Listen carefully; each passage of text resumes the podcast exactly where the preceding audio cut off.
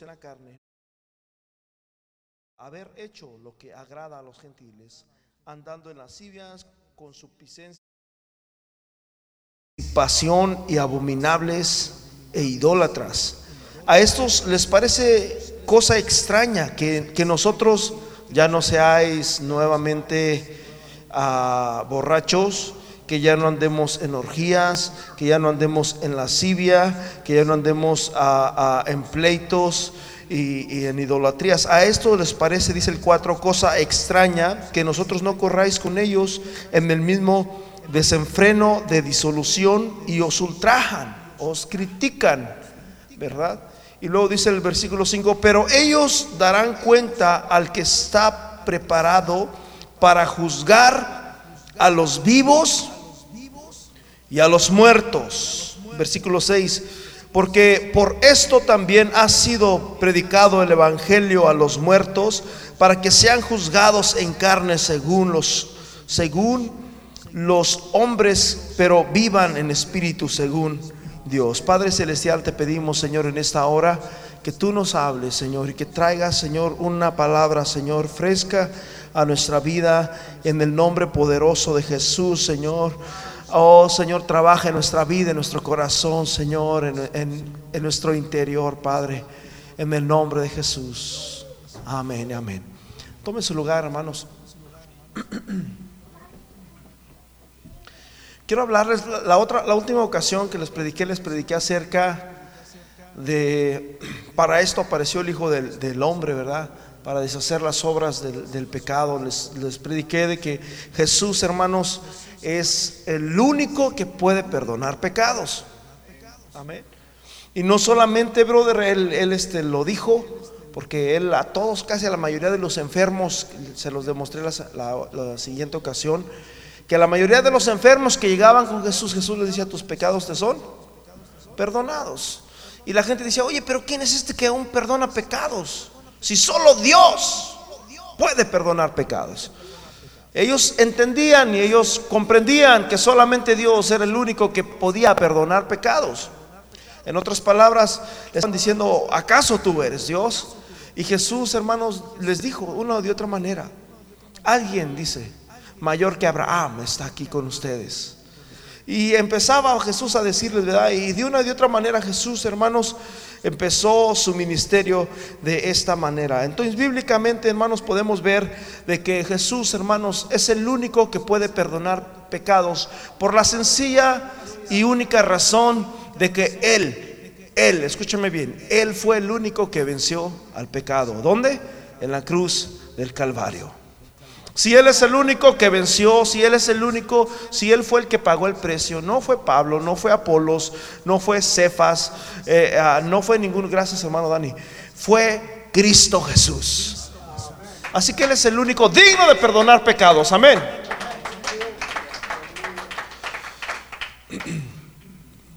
Ahora quiero predicarles, hermanos, de que Jesús es el juez.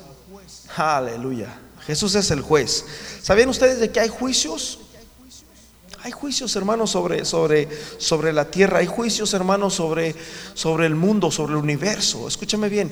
La gente piensa que nosotros estamos aquí nada más. No sé. La vida es una y hay que vivirla.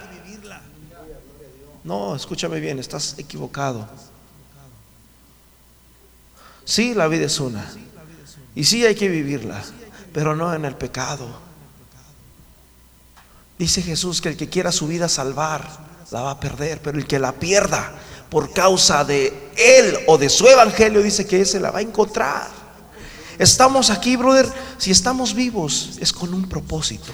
Mucha gente, escúchame bien, eh, eh, eh, hemos estado, yo hemos estado escuchando libros online, ¿verdad? Y, y, vemos estos hombres, la mayoría de estos hombres que hemos estado este, escuchando de estos libros, fueron hombres tremendos, hombres de Dios, hombres, brother, que no le ponían límites a Dios, que no, que caminaban, hicieron, brother, se metieron a las selvas, se metieron, brother, hasta la pobreza, se metieron a, a todos lados.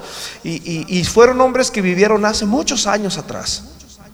Algunos de ellos, ¿verdad? Eh, uno de ellos hace dos, dos siglos prácticamente, casi 200 años que él estuvo aquí en la tierra. Y sin embargo, brother, este, ah, ya no están. Y la Biblia dice que, que nuestra vida, escúcheme bien, nuestra vida, dice la Biblia que es como, que la gloria del hombre es como la flor del campo.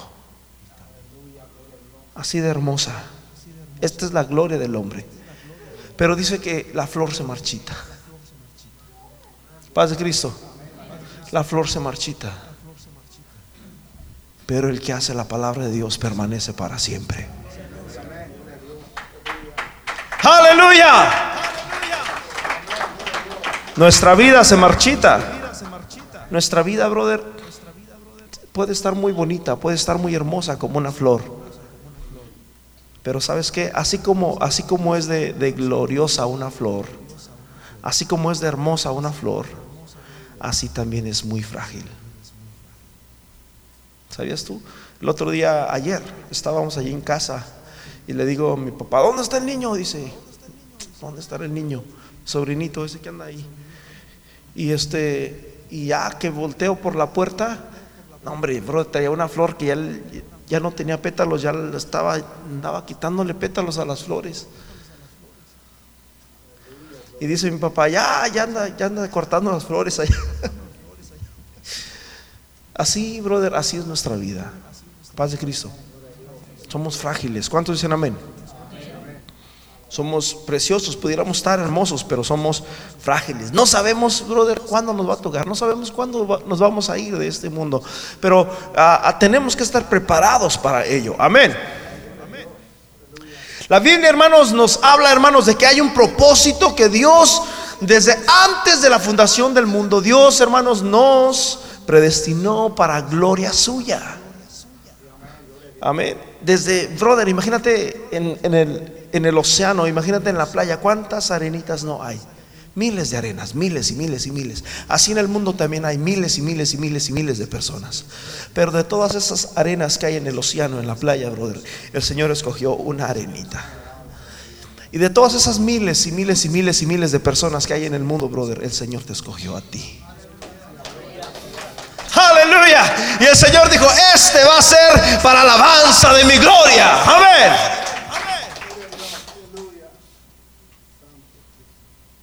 El Marcos capítulo 11, brother, del 12 al 14, nos habla una historia muy preciosa.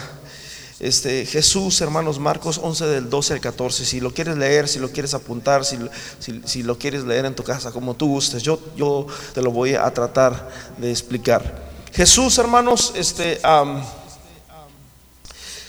estaba entrando, hermanos, a, venía de Betania, ¿verdad? Betania era una, una, ciudad, era un pueblo que estaba prácticamente tres kilómetros de Jerusalén. Y yo como no conozco nada de kilómetros, me puse a investigar en Google y dije, ¿cuántos son tres kilómetros? Para decirle a los hermanos más o menos cuánto era la distancia que Jesús caminó. ¿Alguien sabe cuántos fueron tres kilómetros más o menos? Tres mil metros. Fue lo que le dije a mi papá. ¿Cuánto es un kilómetro? Me dice, mil metros. dije, ok. Y, y, después dije, bueno, pues entonces son tres kilómetros, pues ya le, son tres mil metros. Y la pregunta es, después me fui. A, a Google, le dije, a ver, ¿cuánto tiempo? O le pregunté que cuántos eran más o menos tres kilómetros en millas. Y me dice que son aproximadamente como dos millas y algo, no recuerdo bien. ¿Seis millas? 2.6, sí, ajá, casi dos y media. Entonces, brother, escúchame bien. Después le pregunté a Google, ¿cuánto tiempo hago caminando esta, estas millas? Quiero saber cuánto tiempo Jesús caminó, porque la Biblia dice, hermanos, que Jesús estaba en Jerusalén, pero después en la noche se fue a Betania y dice que ahí durmió en Betania. Y dice que el día siguiente se levantó Jesús y, y, fue a Jerusalén, pero dice que cuando iba a Jerusalén, era en la mañana, Jesús iba y le dio hambre. Yo, mi pregunta es, ¿cuál era el transcurso caminando a pie, hablando? Bueno, según verdad, lo que me, me dijo Google es que hablando con personas así, platicando y hablando así, conversando a gusto, un buen tema y, caminando, eso dice que son aproximadamente como 40 minutos. ¿Sí? ¿Puede ser? ¿Más? dos, tres horas. Sí, porque yo recuerdo en Kenton y, me, puse a pensar ayer cuando Benji, a Luquitas, cuando íbamos al parque todos los domingos, había una milla, era una milla lo que corríamos, ¿verdad? Y corriendo, yo me recuerdo que, no me recuerdo cuánto tiempo era, pero no era tan... Íbamos corriendo y, y sí nos aventábamos un buen para, para hacerla. Paz de Cristo. Bueno, el asunto es que Jesús, brother, probablemente iba cansadito y ya el estómago había hambre. Yo no sé cuántos tienen hambre ya, que es temprano en la mañana. Y brother, dice que cuando Jesús iba llegando, miró a una higuera preciosa, una higuera. El otro día fuimos con el hermano José y tenía una higuera en su casa. Yo no sé si alguien tiene una higuera aquí. ¿Alguien tiene higuera de higos? Ah, ya, nuestra hermana. Ay, sí es cierto, y esa higuera tiene muchos higos, ¿verdad? Yo me recuerdo que cuando iba a su casa de ellos, brother, tenía higos por todos lados. Y siempre nos, gustaba mucho ir a la casa ahí por de, Julio, porque, brother, había muchos higos en esa higuera, muchos tirados por todos lados, ya ni los querían. Y, brother, pero dice que Jesús, hermanos, tuvo hambre. Pero fíjate lo, que dice el versículo. Entonces Jesús dijo a la higuera, perdón, el, el versículo 12. Nos fuimos, dice, al día siguiente cuando salieron de Betania tuvo hambre. Versículo 13 dice, y viendo de lejos una higuera, iban caminando, escúchenme bien, iban caminando, por allá a lo lejos, mira, mira la higuera de Julio por allá, chole, ahí está la higuera. Y viendo de lejos una higuera que tenía hojas, fue a ver, ¿qué? Si hallaba algo. Pero cuando llegó, ¿qué dice? No halló sino hojas, pues ¿por qué dice? No era tiempo de qué? De higos. Diga conmigo, no era tiempo de higos. Pero ¿qué fue lo que pasó? Versículo 14. Entonces Jesús dijo a la higuera, nunca, jamás coma nadie fruto de ti. Y lo oyeron sus discípulos. Como que, brother, escúchame bien. Jesús, el que sanaba. Jesús, el que perdonaba. Jesús, el, que, el que hacía tantas buenas obras, como que de repente se le pasó la mano con una higuera. No era tiempo de higos. No era tiempo de higos. Pero, brother, aquí nos enseña Jesús algo. Jesús quería enseñar algo. No era tanto, brother, la, higuera. No, era, no, no, te preocupes tanto por, por ese arbolito, ¿ok? Era otra lección la que Jesús quería decirles. Paz de Cristo. Y la lección era que Jesús estaba diciéndoles, hermanos, que Jesús es el único que trae juicio. Los discípulos, brother, se quedaron. Dice la Biblia, hermanos, hay varias versiones en, este, en este mismo, de este mismo capítulo del Mateo y, y así. En Lucas también dice lo mismo. Dice, en una versión dice que al instante la higuera se secó. Yo no sé en qué estuvo, pero fíjate bien. Después de esto, brother, después de que Jesús le dijo a la higuera, ok, Probablemente Jesús esperaba ver, aunque sea un higuito chiquitito por ahí, ay, ya va creciendo. Qué bonito es cuando tú tienes un...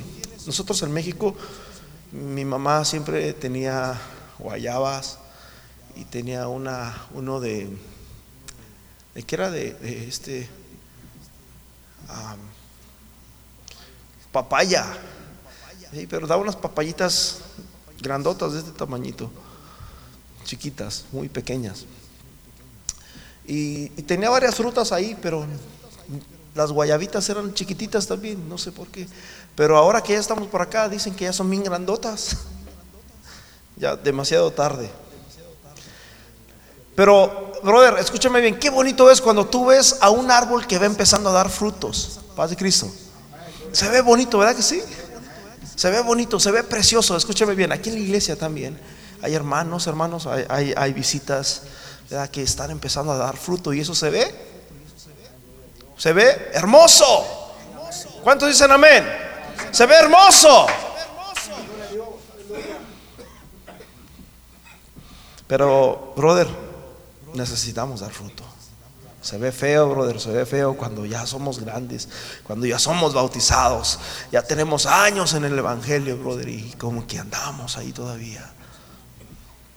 Jesús quería darles unas enseñanzas, brother, a este. allí, brother, en Betania, en Betania era donde vivía Lázaro, Lázaro, el que estuvo muerto por tres días. Era Lázaro era hermano de, de, Marta y de María, que eran muy amigos de Jesús y Jesús iba mucho a visitarlos. Probablemente, probablemente Jesús venía de la casa de ellos. Y, te digo por qué, porque al final del día dice que ya una vez que ya estuvieron en Jerusalén, que anduvieron predicando el Evangelio, dice que en la noche nuevamente regresaron a Betania. Y al día siguiente, escúchame bien, eso ya fue un día después, dice que volvieron a pasar y los discípulos se quedaron día seis cuando miraron, brother, la higuera seca de un día para otro. Ya estaba totalmente seca. Paz de Cristo. Eso fue al día siguiente. Amén. Allí en Betania también, brother, era donde vivía Simón el leproso. En Betania fue donde una mujer se acercó a Jesús después de que Jesús fue a visitar a, uno de los honorables allí en, esa ciudad. Y dice que nadie fue a, lavarle los pies. Brother, lavarle los pies en aquel entonces es como, por decirlo así, si tú vas a mi casa y, la costumbre era que yo te tenía que quitar los, los tu calzado y, lavar tus pies, en señal de bienvenida, en señal de, me, me encanta que estés aquí conmigo, esta es tu casa, siéntete a gusto, siéntete cómodo. Paz de Cristo. Esa era señal de eso, sin embargo a Jesús no le lavaron los pies. Jesús llegó, brother, y se sentó y dice que de repente llegó una mujer, ¿verdad? Y comenzó, hermanos, a lavar Dice que comenzó a llorar, llorar, llorar, llorar, llorar, llorar. Y, comenzó, brother, con sus lágrimas. Dice que eran tantas sus lágrimas que empezó a enjugar sus pies con sus lágrimas. Ella no tenía, no tenía, no era su casa. No podía ir a traer una bandeja, no podía ir, no, no, no, no. Y brother se acordó que traía un perfume que era un perfume carísimo, era un perfume de primera y comenzó con aquel perfume a ungir al maestro.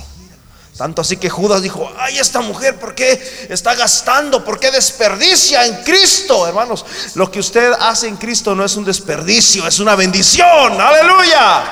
Y Jesús dijo, no la critiquen. Oh, porque a los pobres siempre los van a tener. Y hermanos, ahí fue como empezó aquel, aquella precioso, pero algo que dijo Jesús es, de hecho, es cierto, de cierto, digo que en muchos lugares del mundo se va a hablar lo que hizo esta mujer. ¿Cuántos de ustedes, brother, escúchame bien, cuánto hace que no derramamos una lágrima para Dios? ¿Cuánto hace que no nos quebrantamos de tal manera? ¿Sabías tú que cuando nosotros derramamos las lágrimas, cuando nosotros lloramos, se limpia nuestra alma? Te limpias. Por eso cuando una persona está pasando un problema, cuando una persona está pasando un luto, lo primero que le dicen es, llora, desahógate.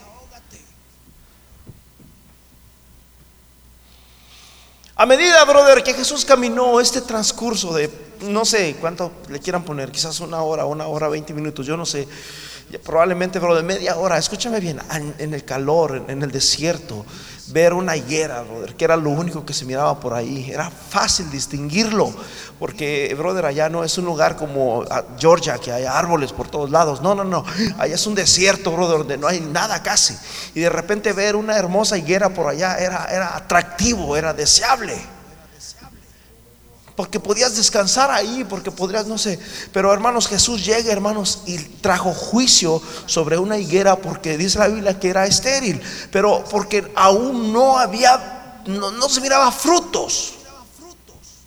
Paz de Cristo. Aquí, hermanos, podemos ver que al Dios al que nosotros le, le, servimos, al Dios, a Jesús, hermanos, a quien nosotros adoramos, Dios busca fruto, brother. ¿Sí me escucharon? Dios busca fruto.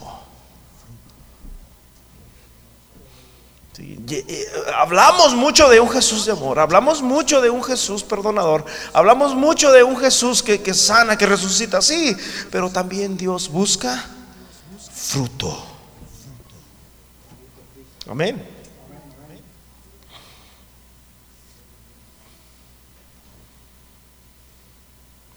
Jesús, hermanos, de inmediato se, entristeció.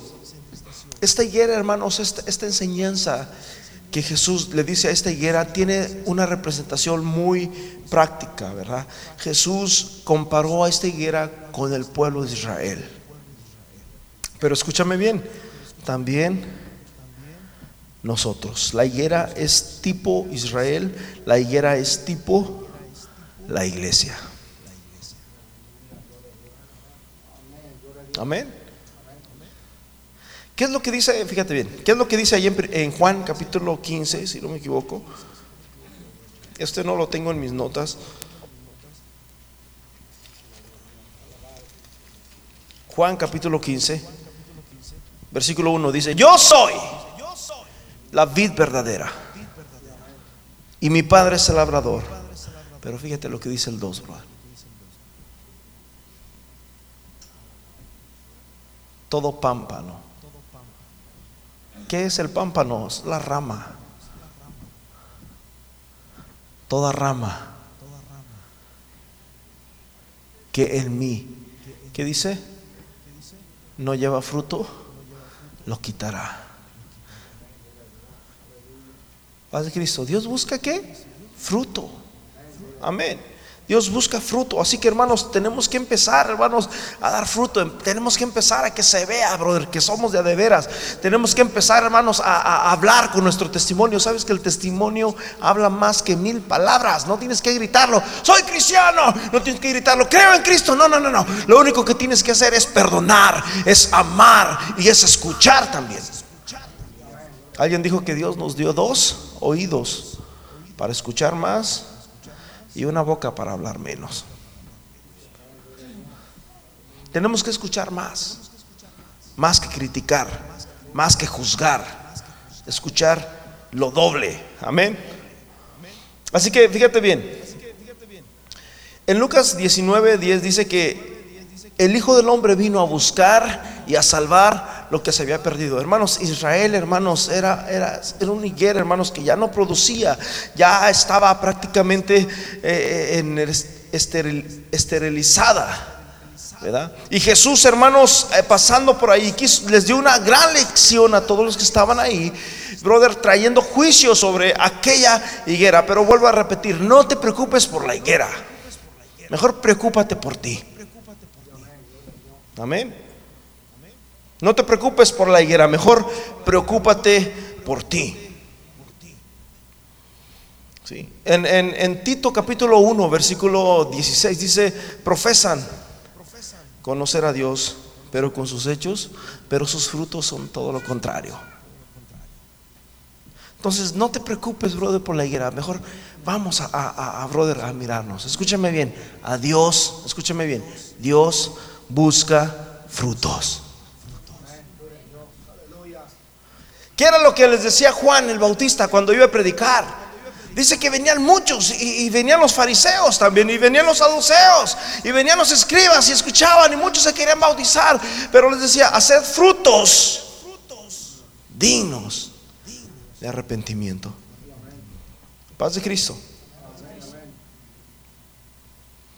Es importante, mis hermanos, que nosotros entendamos esto. Escúcheme bien. Uh, cuando una persona trae juicio, brother, es porque esa persona tiene autoridad. Cuando, supongamos, alguien está peleando con alguien y la otra persona dice, este, que le da, por decirlo así, no, tú eres esto, tú eres lo otro. O, o, ¿por qué hiciste aquello? Yo te miré, o viceversa. ¿Y tú quién eres? ¿Tú quién eres para decirme a mí eso? Como diciendo, ¿quién ¿Quién te dio autoridad? enséñame tu título. Dime que eres más grande que yo y entonces yo me someto a lo que tú dices. Eso es prácticamente lo que, nosotros estamos diciendo. Escúcheme bien, la palabra juicio, brother, significa deliberar acerca de una culpabilidad o acerca de inocencia de una persona. Amén. En la Biblia, brother, habla de muchos juicios. Habla de, de, hecho, en el libro de Apocalipsis habla, brother, acerca de los juicios de Dios. Y una de las cosas, brother, que Dios va a juzgar es el pecado. La Biblia dice que el alma que pecar esa morirá.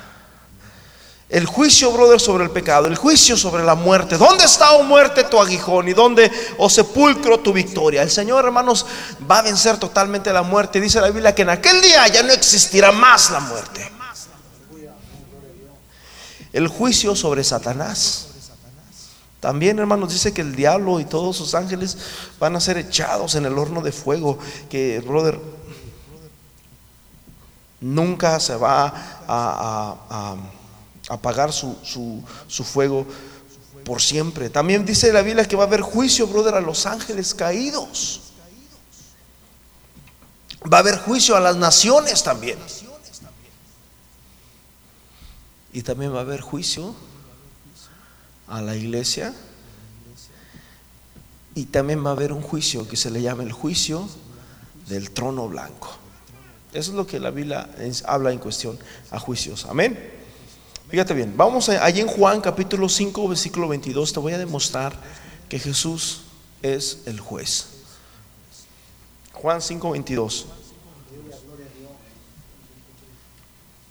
Dice, porque el Padre a nadie juzga, sino que todo el juicio lo dio a quién? Al Hijo. ¿Quién es el Hijo,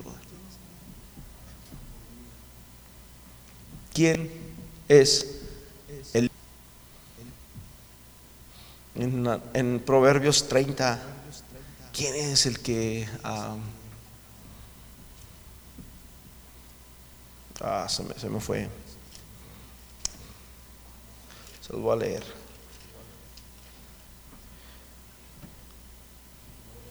Proverbios capítulo 30 en el versículo 4, ¿quién subió al cielo y descendió? ¿Quién encerró los vientos en sus puños? ¿Quién ató las aguas en un paño? ¿Quién afirmó todos los términos de la tierra? Y luego dice, ¿cuál es su nombre? Escúchame bien, Dios es espíritu. Un espíritu no tiene cuerpo, un espíritu no tiene nombre. Sin embargo, hermanos, en Isaías, y luego dice, ¿cuál es su nombre? Y el nombre de su hijo, ¿sí? ¿Sabes? Te hace una pregunta. Isaías 52, 6 dice, por tanto mi pueblo conocerá, por tanto mi pueblo sabrá, ¿qué? Mi nombre. Cuando viene el, el, ángel y se le presenta a Manoa, el padre de Sansón, Manoa no podía tener hijos, era un anciano y su esposa tampoco. Y viene el ángel, le, dice a su esposa, este, ah, vas a tener un hijo y le vas a poner por nombre Sansón y, no le vas a cortar su cabello porque él va a ser nazareo y ta, ta, ta, y va a ser dedicado a Dios y etcétera, etcétera, etcétera. Cuando la esposa de Manoa viene con Manoa y le dice, vino una persona, se me hace que apareció un ángel del cielo y me dijo esto y esto y esto. Bueno, cuando venga otra vez, búscame, dime dónde está porque yo quiero hablar con él casi, casi, casi diciéndole, casi, casi como a Tomasito, hasta no ver, no creer. Y sí, dice que posteriormente, nuevamente, hermano, se acerca el ángel y, viene con, con, la mujer y va corriendo a buscar a su esposo. Llega su esposo y, le dice las mismas palabras: Va a pasar esto, vas a, tú y tu esposa van a tener un hijo y le van a poner por nombre Sansón. Y etcétera, etcétera, etcétera. Y Manuel le dice: ¿Cuál es tu nombre? para que cuando todas estas cosas acontezcan, te honremos. Y le dice, ¿por qué preguntas por mi nombre? Que es admirable. En otras palabras, mi nombre ah, ah, es oculto. Mi nombre es, es ah, no sé, no hay forma de explicarlo. Sin embargo, dice la Biblia, por tanto mi pueblo sabrá mi nombre por esta causa en aquel día, porque yo mismo que hablo, que dice, he aquí estaré presente. ¿Quién está hablando? ¿Quién está hablando? Dios. ¿Quién estuvo presente? Cristo Jesús. Significa que Jesús es Dios. Amén. Y bueno, hay muchas citas, pero no es mi tema. Entonces, brother, dice la Biblia que el Padre a nadie juzga, sino que todo el juicio se lo dio al Hijo. Vamos a Hechos capítulo 10, versículo 42. Fíjate bien. No estamos aquí de pasada, brother. Es necesario, dice la Biblia, que con más diligencia atendamos a las cosas que hemos oído, no sea que nos deslicemos. Por tanto, mi pueblo, ah, caray. Hechos 10 dice, y nos mandó que predicásemos al pueblo y testificásemos que Él es el Dios, perdón, que Él es el que Dios, bueno, acá veo uno y allá veo otro. Bueno, yo estoy atrás, ¿eh? acá todavía no lo cambian. Y nos mandó que predicásemos al pueblo y testificásemos que Él es el que Dios ha puesto por juez de vivos y muertos. Amén. Estamos en Hechos 10:42. Dice, y nos mandó que predicásemos al pueblo, nos mandó que testificásemos que Él es el que Dios ha puesto por juez. Diga conmigo, juez.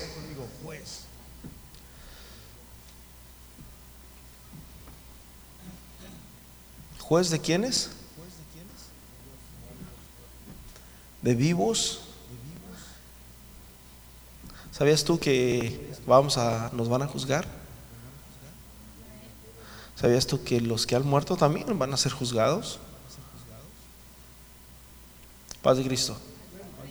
Entonces, escúcheme bien, el estar vivo tiene un propósito.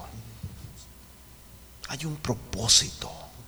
Que tú estés vivo es por un propósito. Amén. Fíjate, otra escritura, vamos a Hechos 17, versículo 31.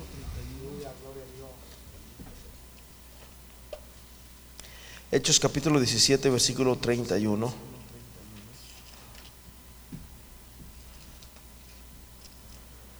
Dice, por cuanto ha establecido un día en el cual juzgará al mundo con justicia por aquel varón a quien designó dando fe a todos con haberle levantado de los muertos.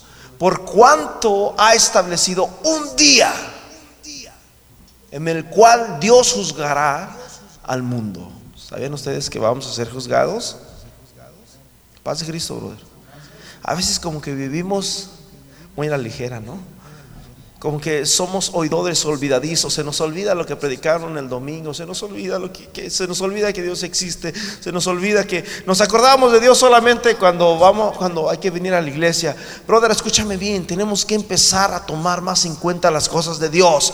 Dios no cambia, Dios está vivo. Oh, mi hermano, y es necesario que nosotros le busquemos de todo nuestro corazón.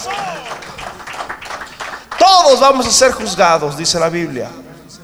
Amén. Brother, yo quisiera predicarte algo diferente. Yo quisiera decirte, vive la vida, gózala. Alégrate joven en tu juventud y goza en los días de tu adolescencia. Quisiera decirte eso. Pero sabe, dice, pero sabe que ante todas estas cosas te juzgará Dios. Sin querer queriendo di con ese versículo y también habla de juicio. Eclesiastés capítulo 11, en el último versículo. No recuerdo qué versículo es, pero es en los últimos versículos. Alégrate joven en tu juventud y toma placer en los días de tu adolescencia. vamos a hacer a placer. ¿Qué es placer? Dale gozo a la carne, ¿no? ¿Qué es placer? pues a lo que venga, vamos, a, me encanta esto, me encanta lo otro. Y, pero dice, pero sabe que ante todas estas cosas te juzgará Dios. Paz de Cristo. Hay un juicio, hay un juicio, brother. Que, que la Biblia, escúchame bien. El manual este libro, no lo estoy diciendo yo, lo dice este libro. Hey, toma precaución. Hey, sé precavido. Hey, ten cuidado. Ten cuidado lo que haces, ten cuidado cómo vives, ten cuidado cómo te comportas, ten cuidado de cómo me buscas.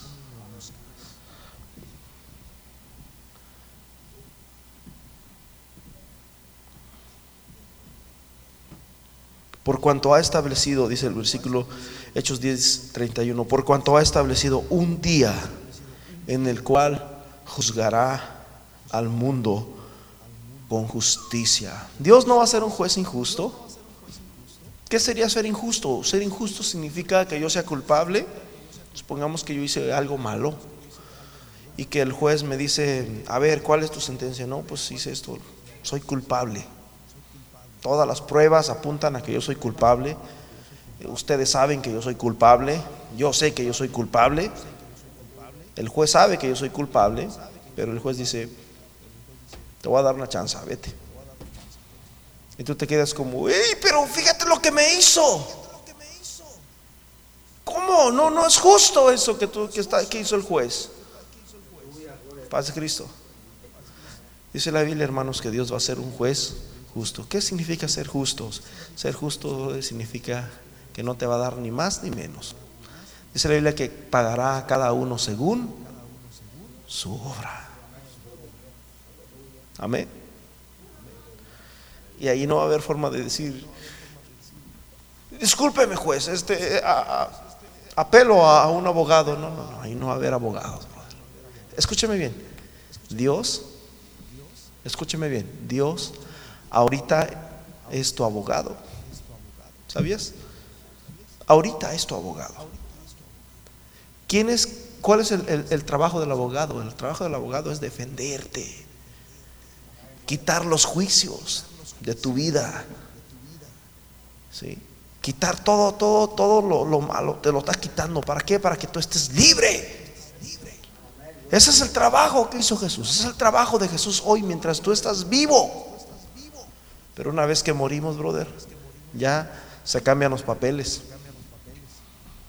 Ahora, después de que uno muere, brother, ya Jesús ya va a ser nuestro juez. Amén. Ok, vamos a... Fíjate bien, ah, en, Timoteo, 1 Timoteo 4, 8, cómo describe el apóstol la justicia de Dios. El apóstol Pablo está a punto de irse, eh, eh, eh, escribe su última carta, sus últimas letras, y se las escribe a Timoteo, brother, a un compañero fiel. Y dice de esta manera, va a ser segunda de Timoteo, su última carta del apóstol Pablo, del apóstol, sí, Pablo,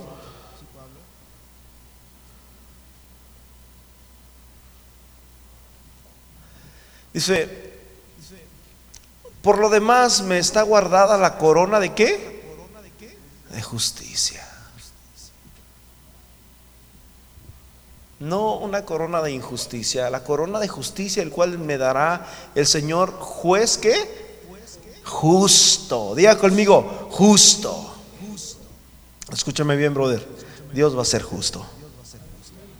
Y cuando una persona es justo, es que esa persona te da lo que mereces.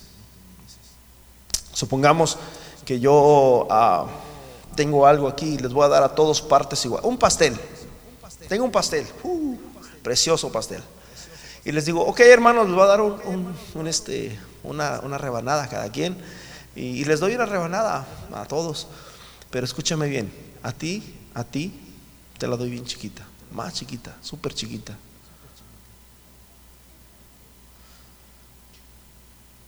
¿Qué, sientes? Híjole, me echaron de menos. No se me hace justo esto.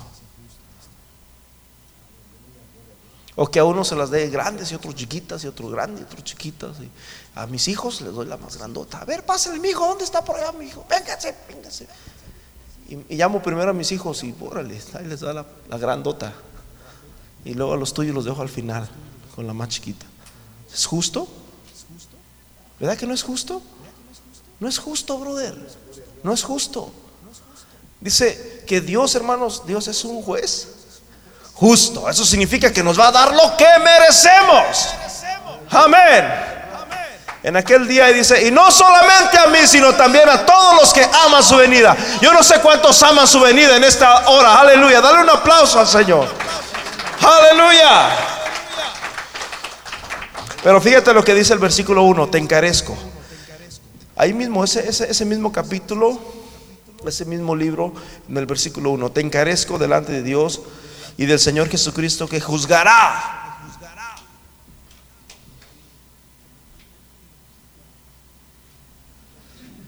Olvídate de la higuera, brother. Ya la higuera quedó atrás. Preocúpate por ti. Jesús quiso darles una lección y decirles, yo tengo autoridad para juzgar. Te encarezco delante. Eh, Jesús, hoy es tu abogado, mañana va a ser tu juez, brother.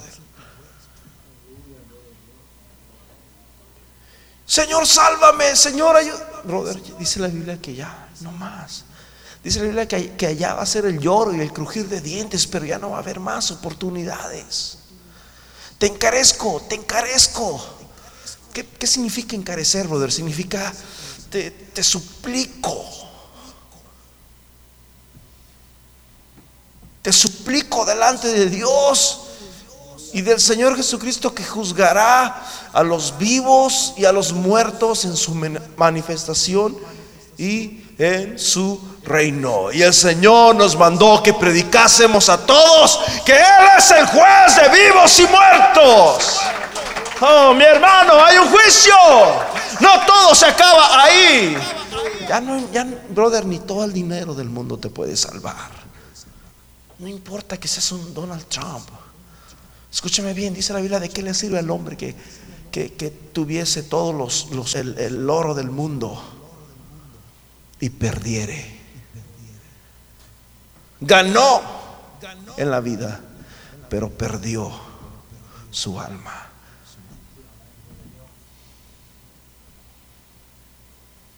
Amén.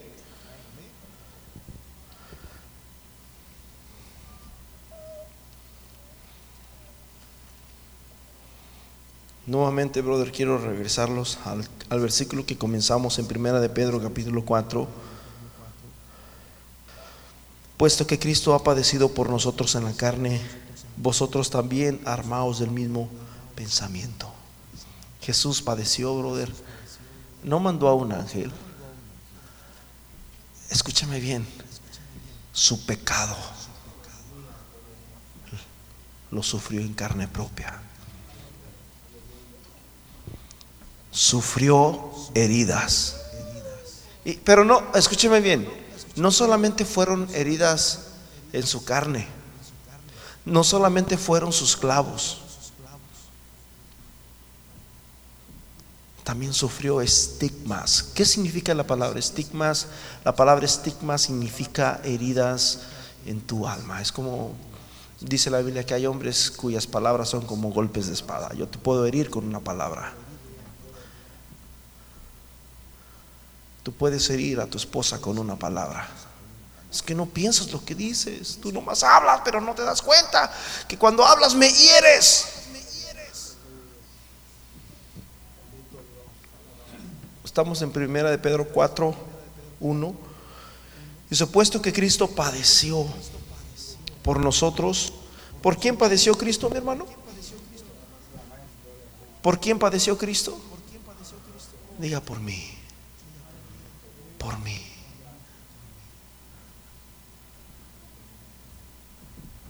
Cristo sufrió por nosotros en la carne, vosotros también armados del mismo pensamiento, pues quien ha padecido en la carne terminó con el pecado, dice el versículo 2, para no vivir en el tiempo que resta en la carne conforme a las concupiscencias.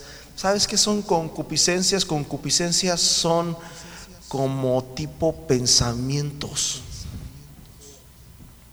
Son como deseos, o sea, no es algo que sale simplemente, este, tú miras cómo, cómo se, wow, aquellos como que se divierten mucho por ahí en el baile, wow, aquellos como que, como que el, La droga sí les hace efecto y, y empieza el- los deseos, empieza tu mente a trabajar ahí.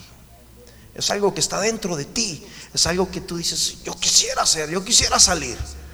Y sí, dice, eh, en esta versión dice en la nueva, nueva traducción viviente, no pasarán el resto de la vida siguiendo sus propios deseos, sino que estarán ansiosos de hacer, ¿qué dice? La voluntad de Dios. Entonces, concupiscencias son deseos, son como pensamientos. Amén. Eso es lo que dice ahí. Vamos a al versículo 3. Baste ya el tiempo pasado para ver lo que agrada a los gentiles. Ya basta el tiempo pasado, basta el tiempo pasado de haber andado en los deseos del mundo, andando en lascivia. Brother, lascivia significa también deseos perversos. Significa deseos, brother, obsesivos. Que, ah, escúcheme bien, hay personas, que hay hombres que no pueden ver a una mujer porque, brother, están llenos de lascivia. Amén. No, no hay control. Jesús dice que la lámpara, escúcheme bien, Jesús dice que la lámpara del cuerpo es tu ojo. ¿Qué es lo que están comiendo tus ojos?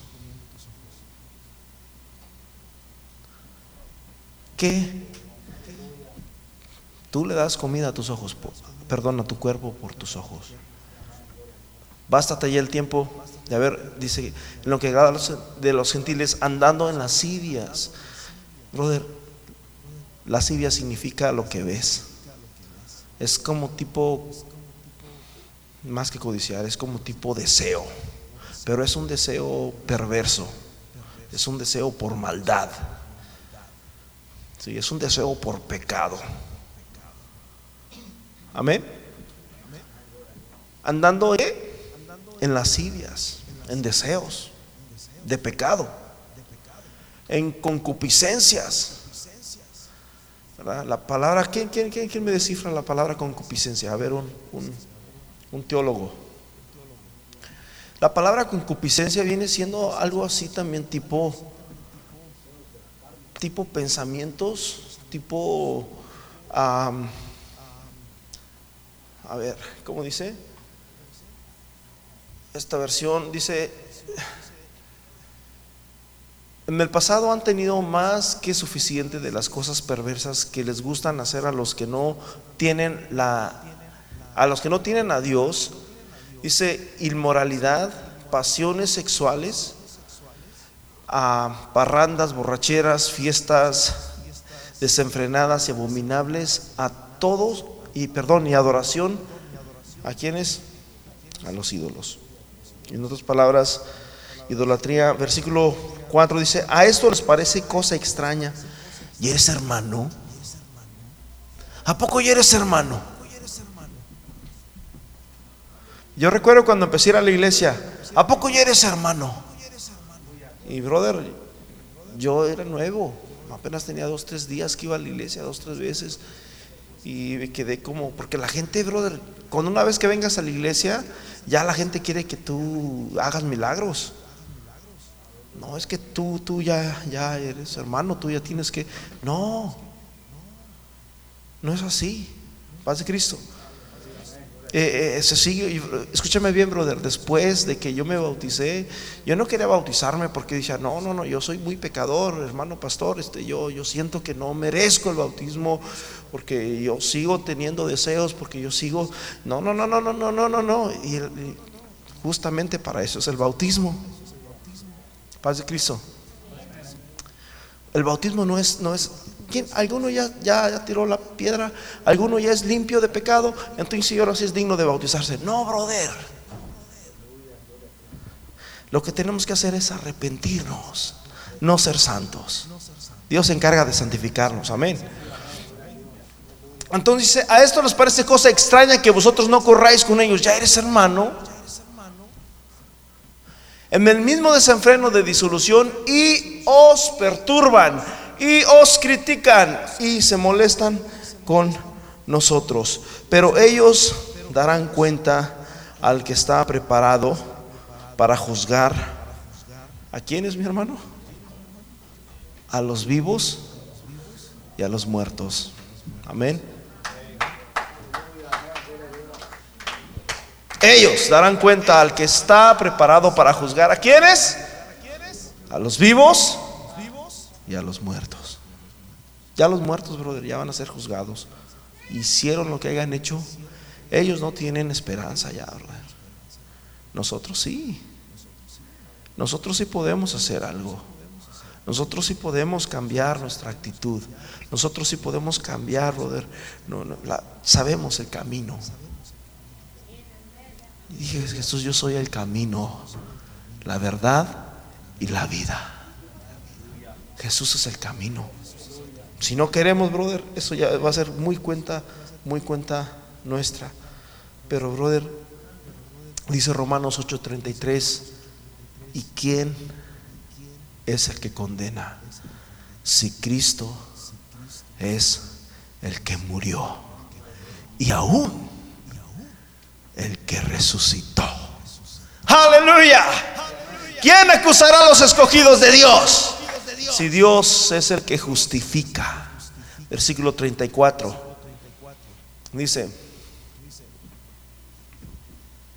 ¿y quién es el que condenará?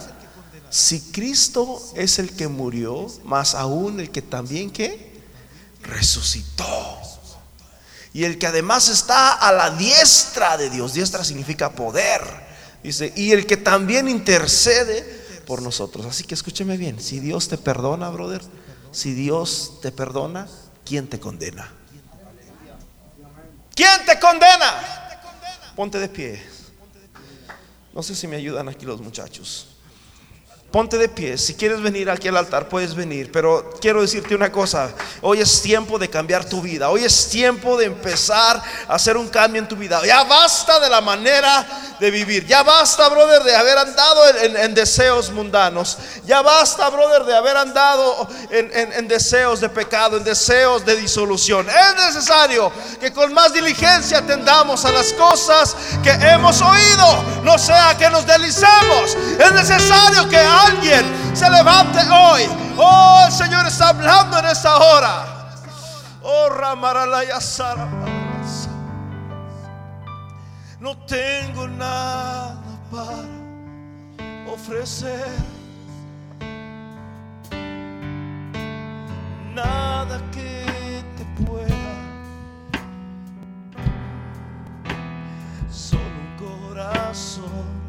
Probablemente no tienes nada, no tienes nada. No, no, no, ni esperes. Dios no quiere nada de ti, brother. No tenemos nada bueno que darle ni con qué pagarle a Dios. Pero dice la Biblia que a un corazón contrito y humillado Dios no lo desprecia. Dios no lo desprecia. Que te pueda sorprender.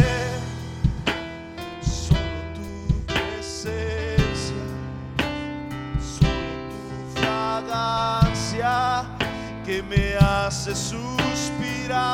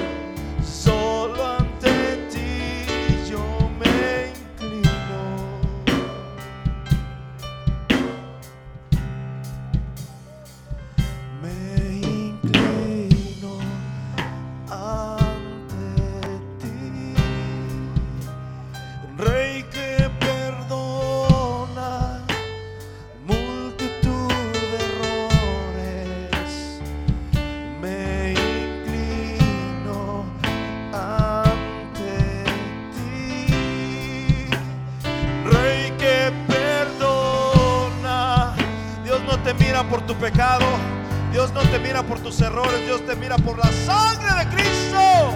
La sangre de Cristo nos limpia, nos perdona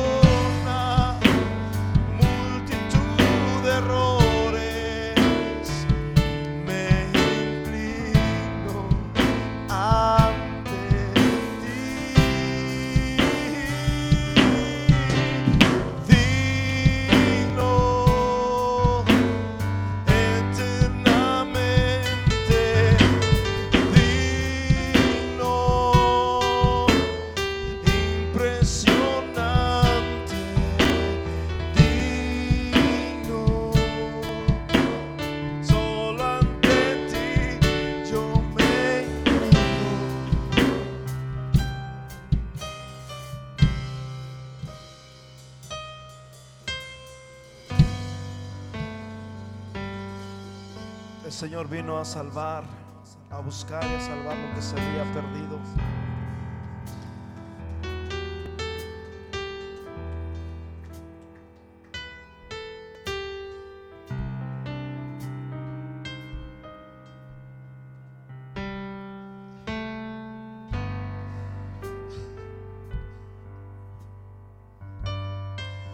Hoy es el día. Ya mañana es tarde, mañana ni una lágrima va a ser suficiente para que pueda.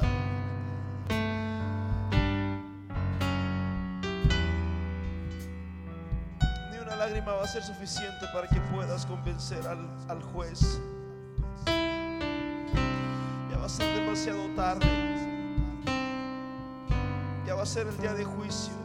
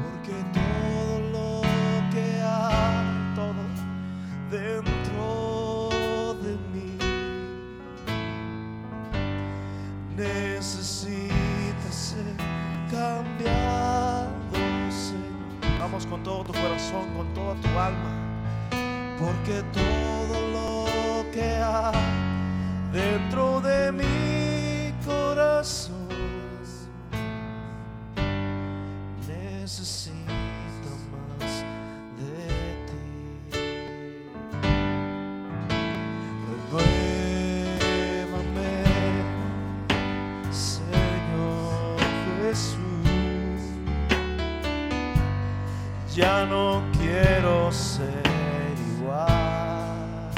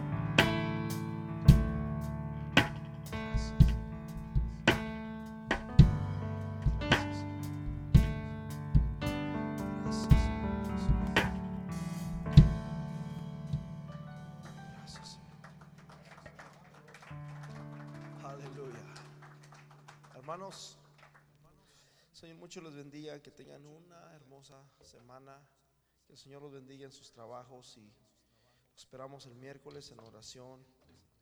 Amén, el viernes también.